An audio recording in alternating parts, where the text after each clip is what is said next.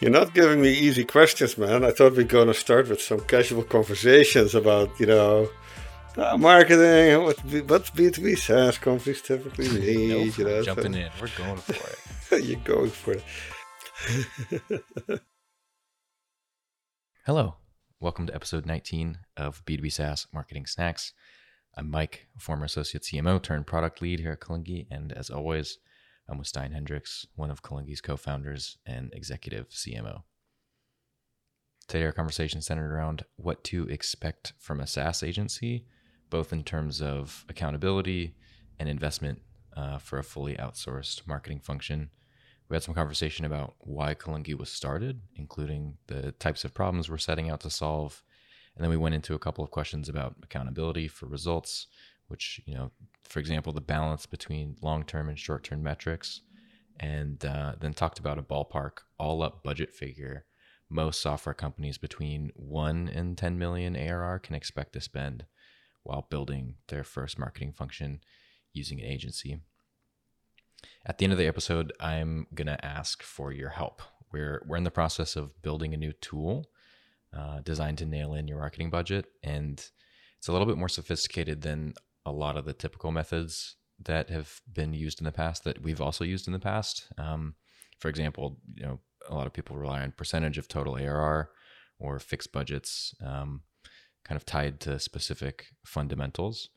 Um, we came to this kind of realization that since every situation is so unique, so specifically for the clients that we have, um, we decided there needed to be a better tool to kind of simulate this. So we're looking for a few founders or marketing leaders to help us kind of test the beta version um, once it's once it's ready to go. So stay tuned until the end for more on this if you're interested. All right, let's jump in. Well, first of all, I'll start here, and then we'll we'll work into the conversation. So, what makes, I guess, from your perspective, what makes Kalungi different from um, your kind of standard agency?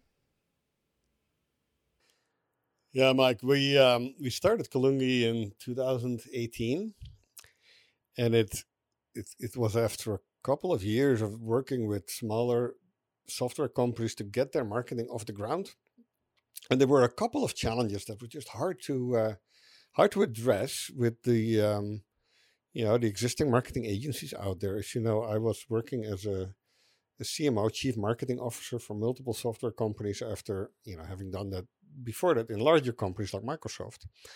And especially when you're a little smaller, you don't have a lot of time. As a startup, you get funded, you need to scale fast. Um, there were just not a lot of good options. You are it's hard to hire the right talent because you know the really good people they they'll go work for Google or Amazon. Uh, and or the ones that you can hire that are very talented. Once they get better at what they do they learn on the job they leave right? They leave for larger companies where they can make more money or there's more career opportunity etc so all this sort of led to me thinking at some point and, and fadi and i the other founder of kalungi worked on some of these uh, challenges together both as freelancers.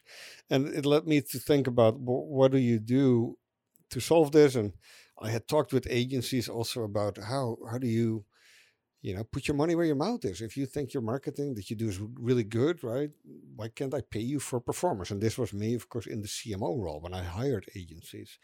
And they always had great reasons why they couldn't right? They say basically hey i don't control all the variables. I if you let me run with content marketing and with maybe seo and sem etc uh, for a typical digital agency i'm not going to sign up for results if i don't control the quality of your service or I'm not really influencing whether you have arrived at product market fit, or I am not really able to influence some of the you know the, the funding decisions uh, for the company.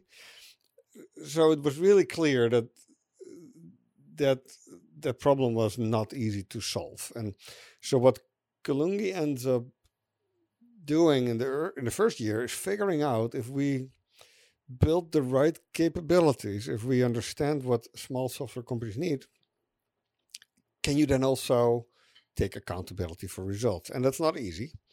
uh, because you do have to then take ownership of, of more than just, for example, what a digital agency would do. So in, in the case of Kalungi, we were able to do that because we added marketing leadership to our services portfolio together with managing and doing the work, doing the work to do inbound marketing, outbound marketing, analyst relationships, uh, even managing like board communication, all those things that really go into the typical running of a marketing function for a company when you when you do that as the internal team. And and so now and that's really why Kalungi was started Mike to to to to sort of answer to that need can a marketing team take accountability for results and can you make that available to smaller software companies who have a hard time both hiring recruiting finding talent and keeping them? And i think um when you talk about accountability for results from the the perspective of someone who's hiring a, um, in any agency how do you actually how do you hold an agency accountable for results? Like what did what's the what's the kind of formula there yeah you got to be fair to the agency in the end it has to be a win-win relationship right because you want them to stay with you as your marketing team for a while and, and, and help you get great results and, and also make them feel that they're they're successful. So the right way to think about marketing results, I think, is about you know, balancing both long-term and short-term needs. So you need to be able to drive demand eh, into the funnel, for example, but the demand gen has to be high quality. You have to find ways to drive demand that is sustainable, right? Things like you know organic uh, search rankings in, in Google, or building up your reputation in online marketplaces, uh, Capterra, things like that. Uh, maybe building relationships with analysts, right, uh, who start covering you, and, and and that's a longer, more sustainable way of driving brand awareness, for example.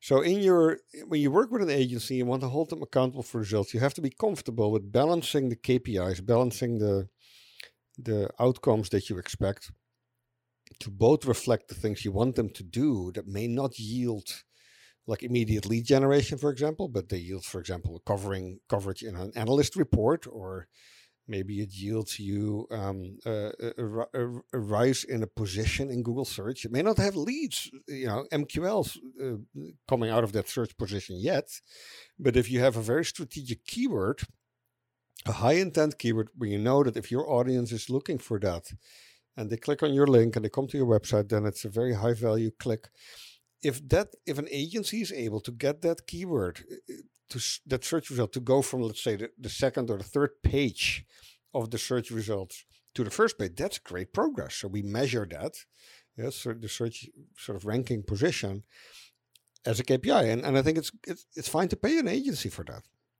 if they're able to get it to the first page. And of course, then the next, you know, challenge would be get from the first page, get to the top three. And, and then of course that should at some point lead to MQLs. But finding a way, Mike, to I think measure KPIs that are very meaningful and they show real progress, but they're not necessarily deep in the funnel and MQLs or even, you know, turning into revenue. I think that's the, it's important. So you hold an agency accountable, but you're also comfortable with uh, with with KPIs that are earlier in the that that warrant and that reward the work that an agency does that may not necessarily lead to you know revenue yet. And at some point of course when an agency gets engaged with you and they're with you longer let's say a half year to a year then you do expect them to sign up for things like sales qualified lead and opportunities and wins and revenue etc yeah absolutely. I think it's easier to come up with kpis at that point as well or you know key results um, because you've you've built that foundation. Once you've gone through everything for six months, you get a pretty good understanding of what channels work well and which don't, and which to kind of double down on, and which programs might need as much attention um, from that perspective as well. So another another really big question. It's often top of mind when we talk to people is how much is realistic? How much should I expect to spend if you know I've not invested in marketing before and I'm kind of starting from ground zero? Oftentimes you're not starting it completely from ground zero. You have some things that can be leveraged, but a lot of times there's, there's a lot of work to be done. If you're starting from a place where you're, you know, you've had a lot of product led growth or, you know, referral based growth, you've built a great product, you've gotten a lot of customers off of um, referrals, or you've found a kind of a, a, good channel to sell into. How much should people expect to spend um, on marketing in general, not just on an agency, but what's a realistic spend number for a small B2B SaaS company, you know, one to five million when they're just getting off the ground? Is it a certain percentage of the budget or is there some kind of patterns that you look at there? Yeah, we have a couple of templates on our website that do what you just mentioned, right? Percentage of revenue, percentage of new revenue, or sometimes it's, um, you know, a, a function of the maturity of your product, how far you are product market fit, right? Do you need to spend a lot of money or resources, time on brand awareness versus uh, just optimizing your funnel? And all those, I think, tools are very good to get you started. Um, but what I think trumps all of that is that you want to be able to do things really, really well. Don't do things half. So there, marketing is such a broad discipline. There's probably a list of 15 things that you can come up with that are that are helpful to drive growth for an early stage software company. From starting with content marketing to investing maybe in paid search, improving your website, building great um, ads for uh, pay-per-click marketing, maybe uh, you know investing in your pitch, your sales deck, right? All these things could be very helpful, and it's very hard to say that that there's a certain mix of those things that is always needed. We have a playbook, we have our own approach at Kalungi that sort of says if you do all of these things, you need to do them at least in the right sequence, right?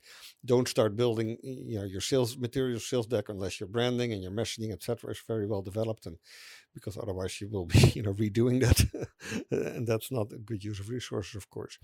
But what we found is that out of all those things you can do, the first thing you want to make sure of that you do the things that you can sustain, right? don't build don't invest a lot of money in a in a webinar series for example in launching a webinar program if you cannot sustain it right? If you do a lot of work and you launch two three great webinars but you haven't planned out number four and number five and number six or you don't have resources to do so then it, it's better not to do it uh, because the actual uh, the impact the effect might even be negative right? Because these things take time to get going. That's by the way true for a lot of things in marketing that you will have to be okay with a little bit of experimentation early you learn you'll optimize and that's when you will start reaping the fruit. And it's not um, i think um, it's it's actually it's good to look at hey uh, six percent of my ARR should be set aside for marketing. You can do that, but then it's not optional to think about which things do I want to do and can I do well. And I'm not going to do these other things. There are also things in marketing that you should only do if if the other parts of your business can keep up, right? If you if you organize events, for example, but you don't have sales uh, capacity to participate at the event booth or in an online event, or you're starting to um, invest in a certain type of campaign, but you don't have time to do the follow up, or you don't have time to learn from what you're uh, the experiments you're running, then of course don't do those. And then to get super concrete, to sort of try to answer your question in a little bit of a different way, we have a number. Um, it's typically about fifty thousand dollars a month that allows most B2B SaaS companies between, let's say, a million in revenue and about 10 million in revenue to have a good, solid, fun- uh, functioning marketing department um, to drive the right level of growth in all the sort of let's call it belt and suspender areas, right? Where you need a good website, you need you need good content marketing, you need some form of paid search. You need to optimize your funnel. You need to set up your marketing automation correctly. So to do all those things correctly and to have a little bit of money to spend on media and to do a little bit of experimentation and constantly optimize your demand gen channels, if you set aside about 50,000 a month, so that's $600,000 a year, that is a good ballpark figure to build your first marketing organization. Which then also leads to if you don't, if you haven't reached a couple of million in ARR yet, it's hard to actually find enough capital to invest that, that type of money, right? So that's why you either do that when you get you know you get a growth capital injection or when you've started to become profitable and you can make a choice to invest that back into the business. Mm-hmm.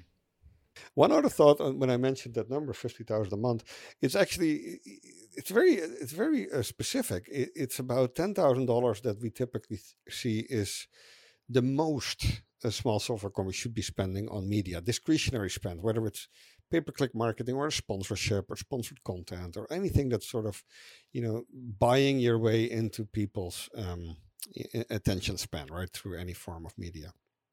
And we're not saying that you should spend that early on. You should only spend money on those things when you have great landing pages, great ability uh, to understand the analytics, right, and, and what's happening with the content, how are people interacting with it, so you can learn from that and improve, etc. But at most, I think ten thousand a month is the largest that we've seen small software companies spend on that. The other forty thousand is mostly spent on the team there's a little bit of money, there a couple thousand dollars on, that you use for tools for your marketing infrastructure, a HubSpot subscription, some other tools maybe. And then the rest is to basically pay the team. And a team is typically about 10 people in different skill areas, but they're all part time, right? Because you don't need a full time designer, you don't need a full time copywriter, you don't need a full time product ma- uh, manager. So you either hire two, three full time employees as your first marketing team, and you hope that they have all these skills. You need 10, 15 different skills areas in combined in the three people. And that happens when you hire really good what's called T-shaped marketers, right? That have that are able to do both HubSpot development and they are good maybe WordPress um, uh, experts and they also can write good English copy. so that you, you find people who can sort of with about two, three people, you can build your full marketing function or you do something like what you get with Kalungi, you get a team of about 10 people that sort of are all experts in these areas, but your designer will only work maybe on a co- will work on a couple of customers at the same time, right? So not just um, they'll not be full time. So, right. but yeah, that gets to that fifty thousand dollars a month, uh, Mike. And that's it for today's episode. But on the topic of budgets, if you're interested in getting a rough all up number for your marketing function, we do have a budget estimator and template you can use to build your own budget um, on our website.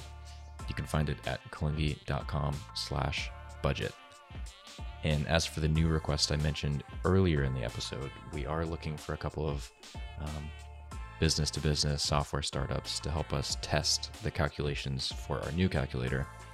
Uh, the outcome of the new calculator kind of balances quite a few situational variables to deliver an output, um, including things like your product maturity, your churn rate, your average contract value, how much funding you have, number of referenceable accounts you have, your growth targets, um, how fast you want to achieve those growth targets, and then also the maturity of your market and how much foundation you've already built. So uh, it's a bit more sophisticated. If, if you're interested in helping us by providing some test inputs for your, from your own B2B SaaS company, let me know. I would, uh, I'd love to hear from you. It's not quite ready yet, but I would love to have a, a few, few people on deck to help us pressure test it when it is. So if you think you're a good fit, uh, shoot me an email at mike at kalungi.com. And I'm looking forward to hearing from you. And as always, thank you so much for choosing to spend your time with us. We'll see you really soon.